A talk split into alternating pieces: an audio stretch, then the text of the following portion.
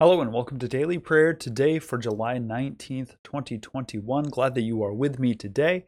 Apologize, this is super late. Um, ca- catching up after my trip, but let's go ahead and get started. O Lord, open my lips, and my mouth shall proclaim your praise. The Lord be with you, and also with you. Let us give thanks to the Lord our God.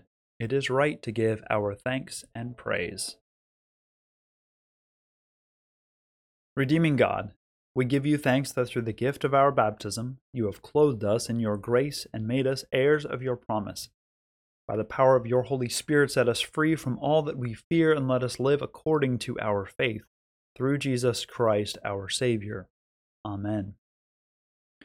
Today's reading, I'm going to forego doing the Psalms and go ahead and do the reading from 1 Samuel from yesterday as well as today. So, 1 Samuel 23 7 through 18. Now it was told Saul that David had come to Keilah, and Saul said, God has given him into my hand, for he has shut himself in by entering a town that has gates and bars. Saul summoned all the people to war to go down to Keilah to besiege David and his men. When David learned that Saul was plotting evil against him, he said to the priest Abiathar, Bring the ephod here. David said, O Lord, the God of Israel, your servant has heard that Saul seeks to come to Keilah to destroy the city in my account. And now will Saul come down as your servant has heard? O Lord, the God of Israel, I beseech you, tell your servant. The Lord said, He will come down. Then David said, Will the men of Keilah surrender me and my men into the hand of Saul? The Lord said, They will surrender you. Then David and his men, who were about six hundred, set out and left Keilah. They wandered wherever they could go. When Saul was told that David had escaped from Keilah, he gave up the expedition. David remained in the stronghold in the wilderness, in the hill country of the wilderness of Ziph. Saul sought him every day, but the Lord did not give him into his hand. David was in the wilderness of Ziph at Horesh when he learned that Saul had come out to seek his life. Saul's son Jonathan set out and came to David at Horesh. There he strengthened his hand through the Lord. He said to him, Do not be afraid, for the hand of my father Saul shall not find you. You shall be king over Israel. I shall be second to you. My father Saul also knows that this is so. Then the two of them made a covenant before the Lord. David remained at Horesh and Jonathan went home. Now from 1 Samuel 24 1 through 22. When Saul returned from following the Philistines, he was told, David is in the wilderness of En Gedi. Then Saul took 3,000 chosen men out of all Israel and went to look for David and his men in the direction of the rocks of the wild goats. He came to the sheepfolds beside the road, where there was a cave, and Saul went in to relieve himself. Now David and his men were sitting in the innermost parts of the cave. The men of David said to him, Here is the day of which the Lord said to you, I will give your enemy into your hand, and you shall do to him as it seems good to you. Then David went and stealthily cut off a corner of Saul's cloak. Afterward, David was stricken to the heart because he had cut off a corner of Saul's cloak. He said to his men, The Lord forbid that I should do this thing to my Lord, the Lord's anointed, to raise my hand against him, for he is the Lord's anointed. So David scolded his men severely and did not permit them to attack Saul. And then Saul got up and left the cave and went on his way. Afterwards, David also rose up and went out of the cave and called after Saul, My lord the king. When Saul looked behind him, David bowed with his face to the ground and did obeisance. David said to Saul, Why do you listen to the words of those who say David seeks to do you harm? This very day your eyes have seen how the Lord gave you into my hand in the cave, and some urged me to kill you, but I spared you. I said, I will not raise my hand against my Lord, for he is the Lord's anointed. See, my father, see the corner of your cloak in my hand, for by the fact that I cut off the corner of your cloak, and did not kill you, you may know for certain that there is no wrong or treason in my hands. I have not sinned against you, though you are hunting me to take my life?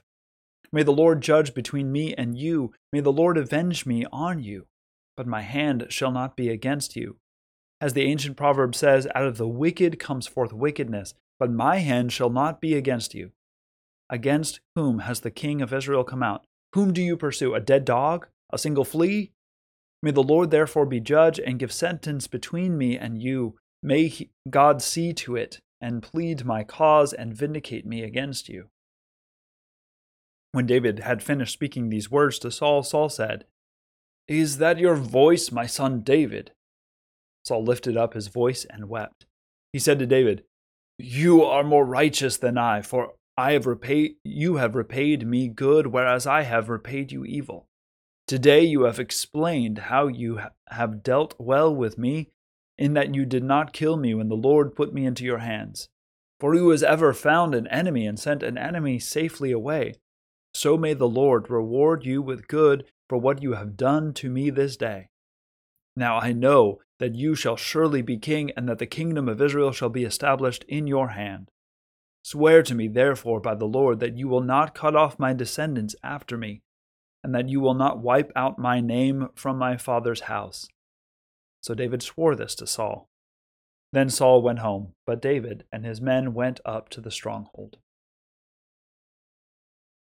From Isaiah chapter, that's Acts, chapter 13, verses 44 through 52. The next day, almost the whole city gathered to hear the words of the Lord. But when the Jews saw the crowds, they were filled with jealousy and blaspheming. They contradicted what was spoken by Paul. Then both Paul and Barnabas spoke out boldly, saying, It was necessary that the word of God should be spoken first to you. Since you reject it and judge yourselves to be unworthy of eternal life, we are now turning to the Gentiles. For so the Lord has commanded us, saying, I have set you to be a light for the Gentiles, so that you may bring salvation to the ends of the earth. When the Gentiles heard this, they were glad and praised the word of the Lord, and as many as had been destined for eternal life became believers. Thus the word of the Lord spread throughout the region. For the Jews incited the devout women of high standing and the leading men of the city and stirred up persecution against Paul and Barnabas, and drove them out of their region. So they shook the dust off their feet in protest against them and went to Iconium. And the disciples were filled with joy and with the Holy Spirit. Gospel reading is from Mark chapter 4, verses 1 through 20. Again, Jesus began to teach beside the sea. Such a very large crowd gathered around him that he got into a boat on the sea and sat there.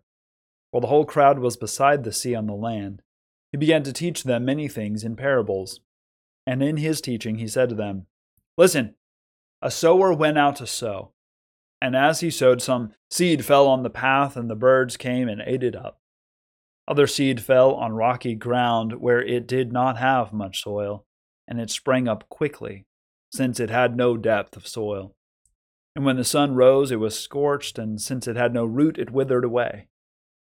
Other seed fell among thorns, and the thorns grew up and choked it, and it yielded no grain. Other seed fell into good soil and brought forth grain, growing up and increasing and yielding thirty and sixty and a hundredfold. And he said, Let anyone with ears to hear listen. When he was alone, those who were around him, along with the twelve, asked him about the parables. And he said to them, to you it has been given the secret of the kingdom of God, but for those outside, everything comes in parables, in order that they may indeed look but not perceive, and may indeed listen but not understand, so that they may not turn again and be forgiven. And he said to them, Do you not understand this parable? Then how will you understand all the parables? The sower sows the word. These are the ones on the path where the word is sown. When they hear, Satan immediately comes and takes away the word that is sown in them. And these are the ones sown on rocky ground.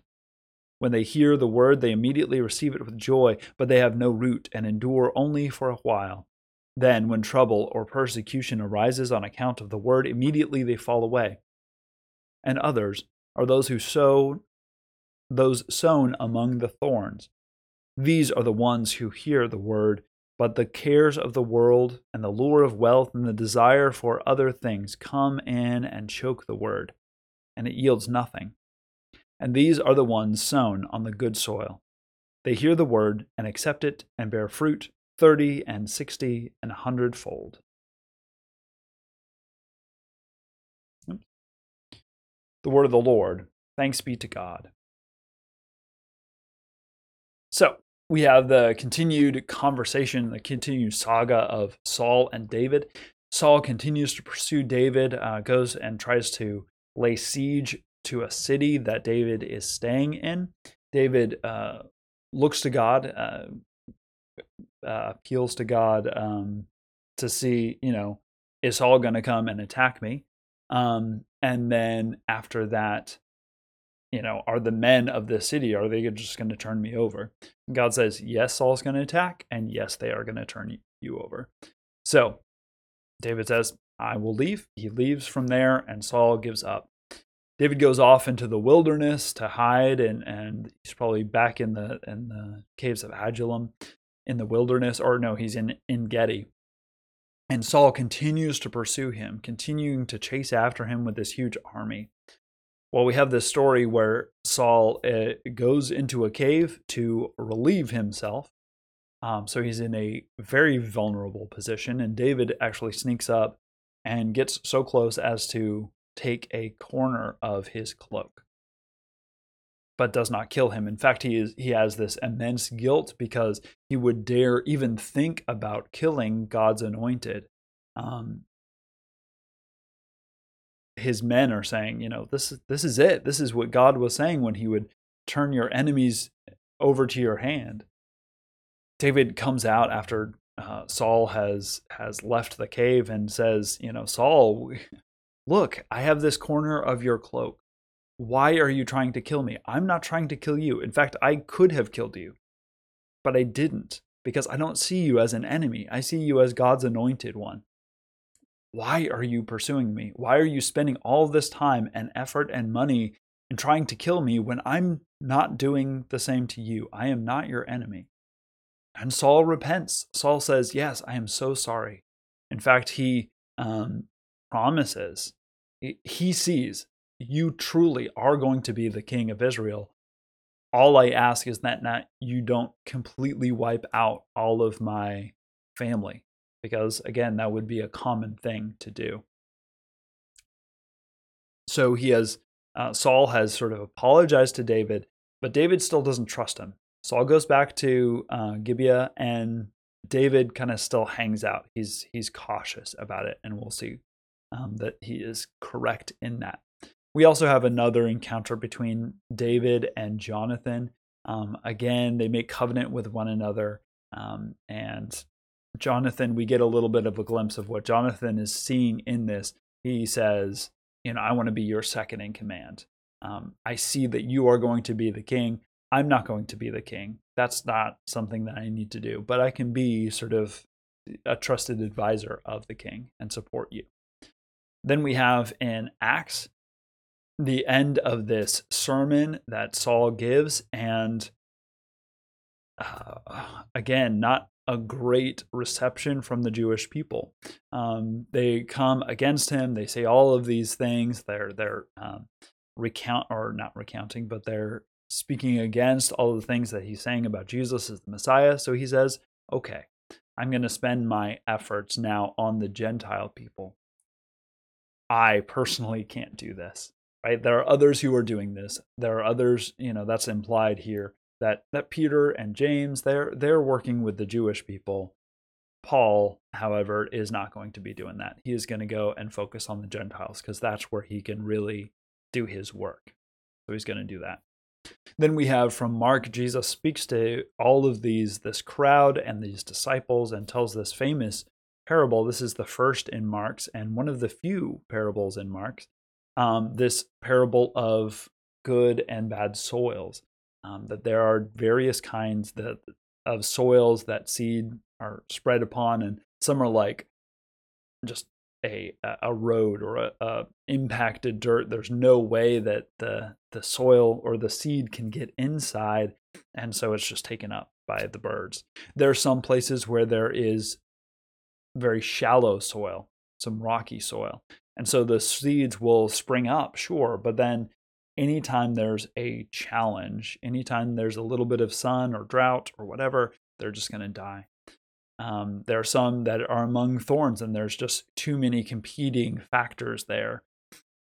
And there are some that go into good soil and they grow and they they make this sort of like there's this multiplication of all that they can do.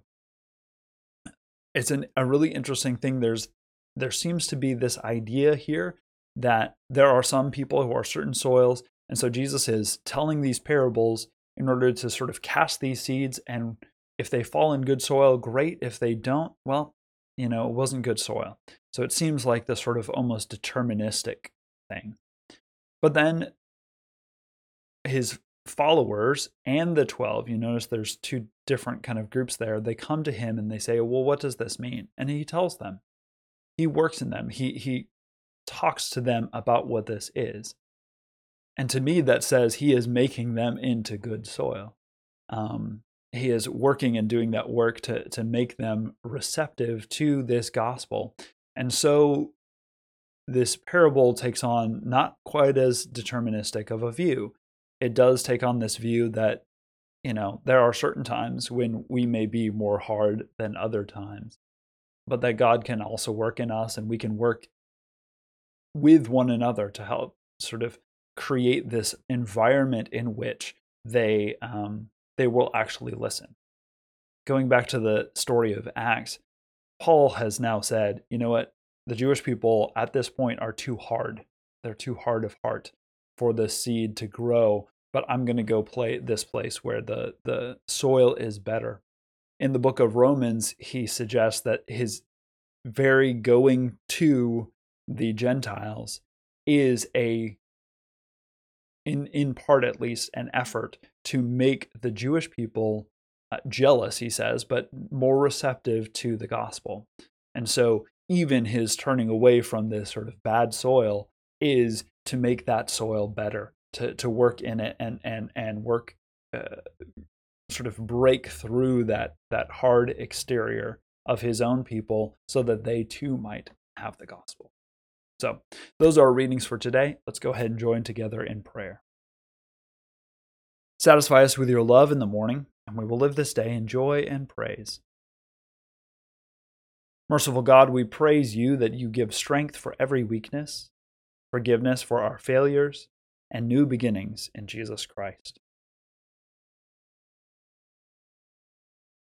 Especially, we thank you for your great love for the whole world.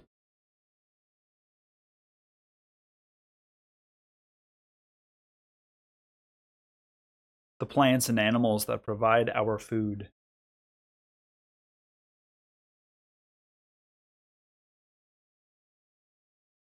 Those who support us in times of suffering.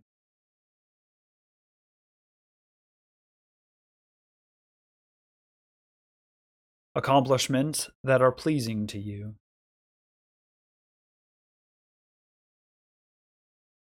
Expressions of love unexpected or undeserved.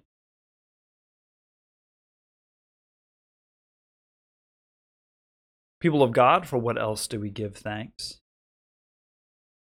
Give thanks for a great week at the Montreat Youth Conference for all of the youth and adults um, that have now gone home and are recovering and resting and mulling over and thinking through all of the things that they have learned, all the ways that their faith has grown. Pray that they would continue to grow in that faith. I also, on a personal note, uh, thank God that we will be signing papers for our first house. So we're really excited about that.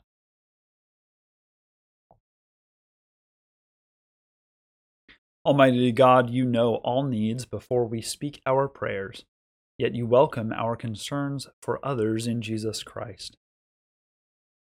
Especially we pray for Baptists, disciples of Christ, Pentecostal, and free churches.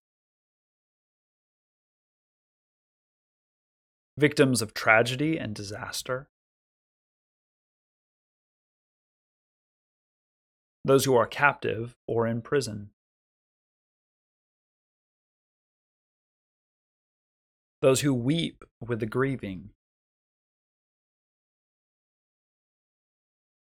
reconciliation with our enemies.